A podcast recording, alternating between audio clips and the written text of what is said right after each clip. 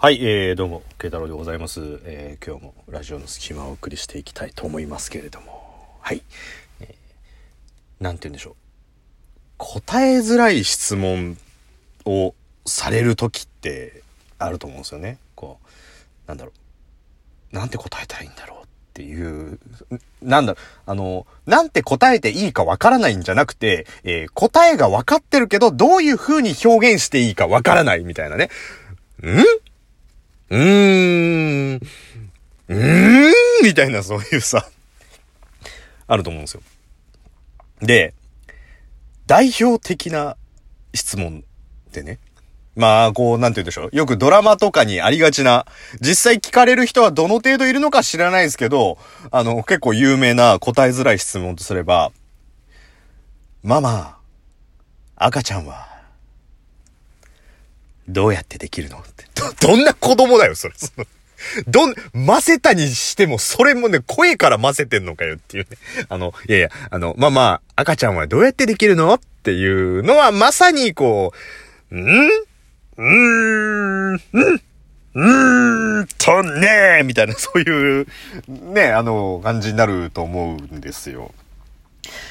まあ、既婚者の方で、かつお子さんお持ちの方で、かつこれの質問を受けたことある方がいるのかどうかはわかんないんですけど、まあ逆に未婚の方でもいいですし、既婚者の方でまだお子さんいらっしゃらない方でもいいんですけど、これ聞かれたら、どういうふうに答えるんですかね？ね、あの、まあありがちなのがね、二人目の子供とかでさ、なんか、なんかなんとかくん、お兄ちゃんになるのよとかお姉ちゃんになるのよとかって言ってる時にね、その赤ちゃんはどうやってできるのって言った時に、おしべとめしべがねって言ってもさ、ちょっとわかんないじゃん。多分。まず、おしべとめしべ、今勉強すんのかな？あの、ヘチマの、ヘチマの受粉とかやるのかな？今。あの、小学校の時やんなかったヘチマの受粉をさ、こう、花粉をつけるとヘチマができるぜ、ベイベーみたいなさ、そういう。ね、そういう、なんか、昔の、だったりとか、まあ、ストレートに答える人もいるかもしんないしね。いいか、坊主。赤ちゃんってのはな、精子と卵子が結びついて受精卵になり、その受精卵の細胞分裂を繰り返して、一つが二つ、二つが四つ、四つが八つ、八つが十六、十六が三十二、三十二が六十四、六十四が百二十八、百二十八が二百五十六、二百五十六が五百十二、五百十二が千二十四。でも比較的動画とか音楽やるんだったら、最低512ぐらいは積んでた方がいいと思うんだよな。さすがに128じゃちょっと心もとないと思うんだけど、坊主、おじさんはなんでいつの間にかメモリの話をしてるんだとかさ、そういう、そういう感じじゃない？そどういう感じだよって。子供もなんだかわかんない。途中まで赤ちゃんできるっぽい話だったのになんだか知んないけど、なんでストレージの話してんだこの人みたいなね。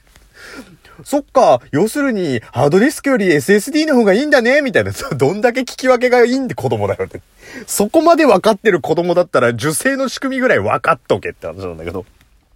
でさ、あのなんて言うんだろう。今日ね、まさに、質問に答えづらいことを聞いてる子供がいてさ、ま、ある意味さ、その、なんだろう。赤ちゃんどうやってできるのってさ、人間の仕組みじゃんね、その、だから、まあ、いわゆる簡単に言ったら、もうエッチして受精してっていうのっていうのはさ、その人間の摂理の話でしょ？だからこう、性的な表現を控えたいっていう親心と嘘をついちゃいけないっていう気持ちとのせめぎ合いみたいなところで言えばさ、まあその動物的な観点から言えばさ、まあそんなに、こう、なんだろう、困るものではない。っいう、いつかは知るものっていうところでさ。で、まああの、子供ってこら、純粋じゃん？もう、その裏に秘めてるものとか何にもないしさ、子供ってこう何か不思議なものに、ね、この、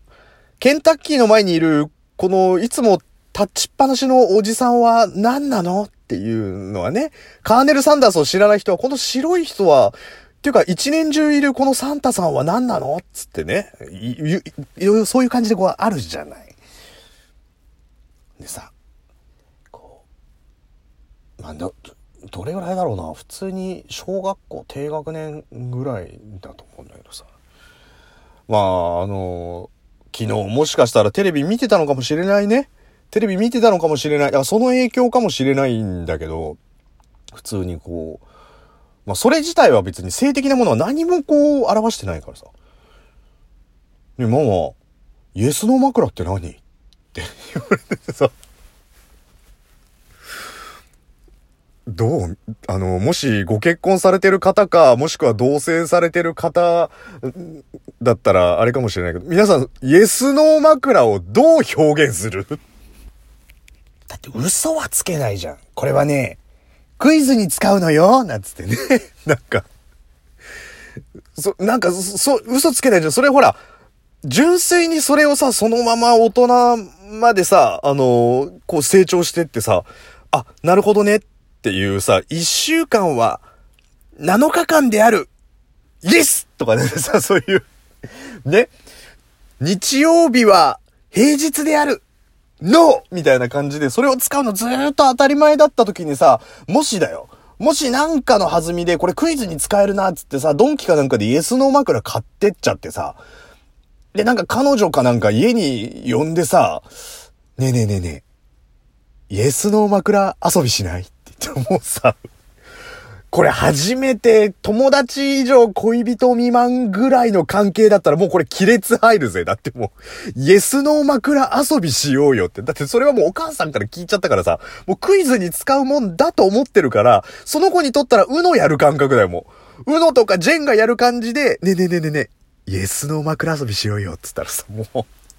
あ、ごめんね、私、帰るってなるじゃん。でもその子はわかんないんだよ。イエスノー枕遊び、少なくともイエスノー枕遊びがダメだったわけじゃないから、あれ、うち部屋臭かったかなとかさ、なんかそういう、そういうなんか別のことになっちゃうじゃん。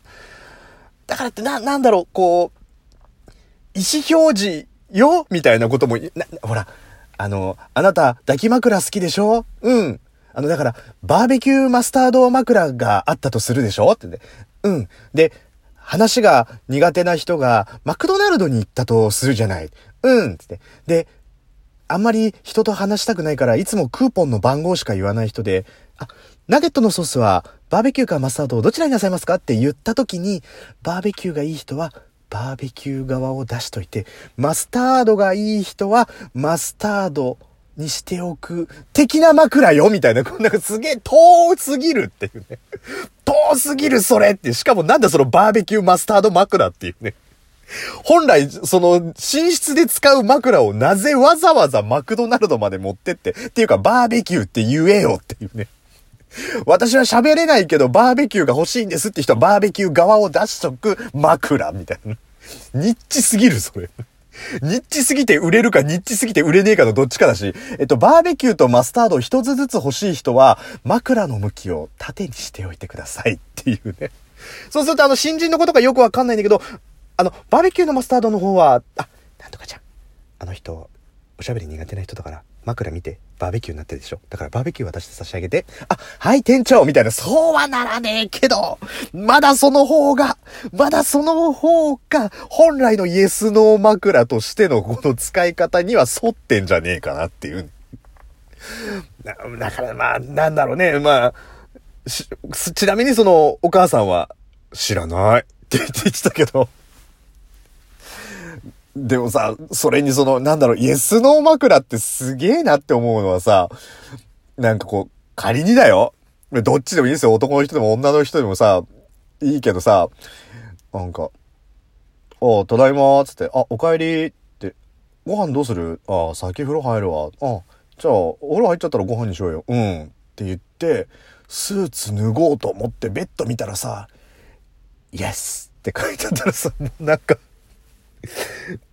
なんだろうね。な、んだろうね。もうその、イエスっていうのもあれだし、逆になんだろう。別にそういう気分とか全くないのにもかかわらず、あ、ただいま、あ、お帰り、みたいな話をして、いや、ちょっと聞いてくれよ。どうしたのって。いや、今日さ、部下のあいつがまたやらかしやがってさ、つって、何やったのつって。いや、発注数間違えてさ、明日朝一で取引先に謝りに行く感じだから、ちょっと早く出るわ、明日。ってあ、そうなんだ。え、いつもより早いの？何時頃出んの？あ、もう多分6時半ぐらいに行っても客先行かないといけないからさ、え、でもなんとかくん悪くないんでしょ？と思う。いや、しょうがねえじゃん、一応責任者だしさ、って言って、スーツ脱ごうと思ったらさ、そこの枕に、ノーって書いてあってさ、いや、うん。や別にほらさっきも言ったけどさ、俺明日早いから今日、うん、その気ないけど、うん、意思表示はありがとう、みたいな さ、そういうなんか、な、なにあれ、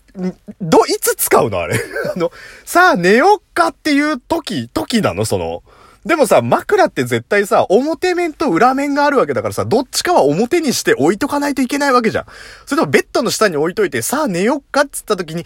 何が出るかな何が出るかなタタタタンタンタタタタン、ゲスみたいなさ、そう、そういう感じ？そういう使い方なのかあれは。よくわかんねえけど、あのイエスノー枕をいつ使うのかっていうね。だからもうあの、ちっちゃい子供は、イエスノー枕って何？ってって言うのを聞いた瞬間に、ああ、確かにって思ったけど、僕は逆にあのイエスノー枕をもし誰かにもらってね、